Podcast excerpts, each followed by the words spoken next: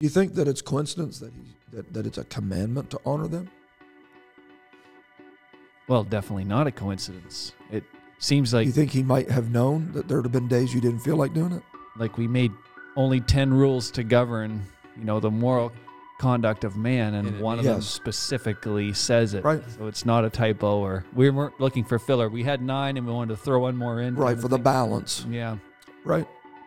The fact that he put that in there is is um,